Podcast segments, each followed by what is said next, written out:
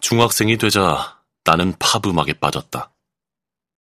그러나 여전히 트랜지스터 라디오를 벗어나지 못했다. 베개 옆에 라디오를 당겨놓고 안테나를 최대한 뽑아 이리저리 돌리며 비틀즈와 비지스, 사이먼과 가펑클의 잡음 섞인 노래들을 귓속에 꽂아 넣었다. 말단 공무원이던 아버지는 나와 동생의 학비를 대는 것도 힘에 겨워 전축을 살 여유 따윈 생각지도 못했다. 사실 아버지에게 전축보다 더 시급한 것은 텔레비전이었다. 장안의 화제라던 드라마를 엄마는 어쩌다 제만 내서 보곤 했는데 아버지는 그것을 몹시 싫어했다. 서울로 이사 온 지 6개월 만에 아버지는 결국 작은 브라운관 텔레비전을 마련했다. 아버지가 아무리 노래를 좋아한다고 해도 전축은 텔레비전 다음이나 생각할 수 있는 사치품일 뿐이었다.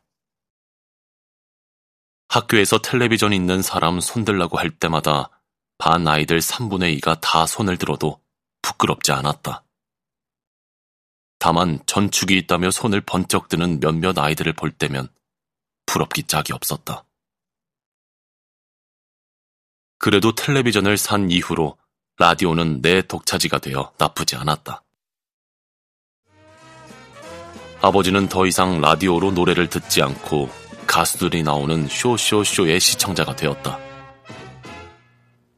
나는 혼자 라디오를 끼고 이불 속에 들어가 매일 밤 심야 방송을 들었다.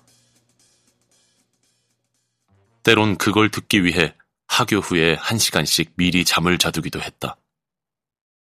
언젠가 내 전축을 가질 수 있는 날을 꿈꾸면서. 아버지는 새로 산 텔레비전을 미처 3년도 누리지 못한 채 갑자기 세상을 떠났다. 시민 아파트 203호 여자가 일곱 군데나 개 오야를 하다가 도망가 사람들이 잔뜩 몰려온 날.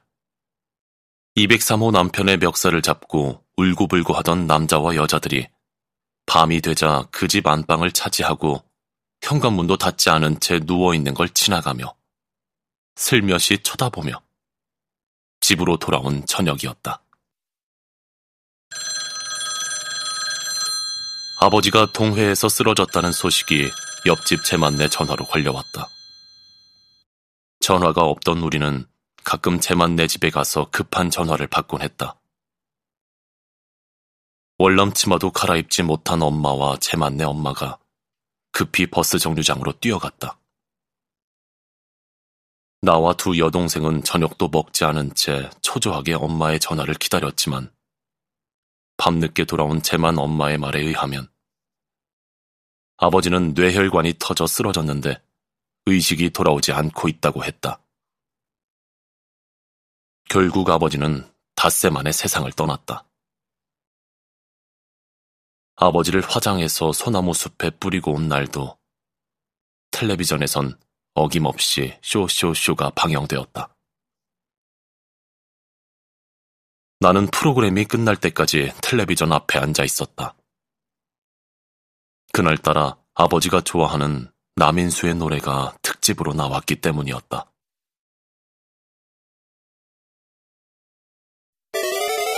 K E S O D O 북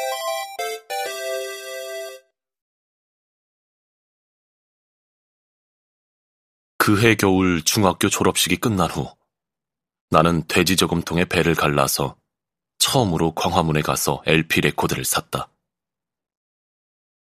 라이선스 음반은 너무 비싸 애비로드 사진이 흐릿한 흑백으로 인쇄된 비틀즈의 복사판을 한 장 사서 품에 안고 돌아왔다.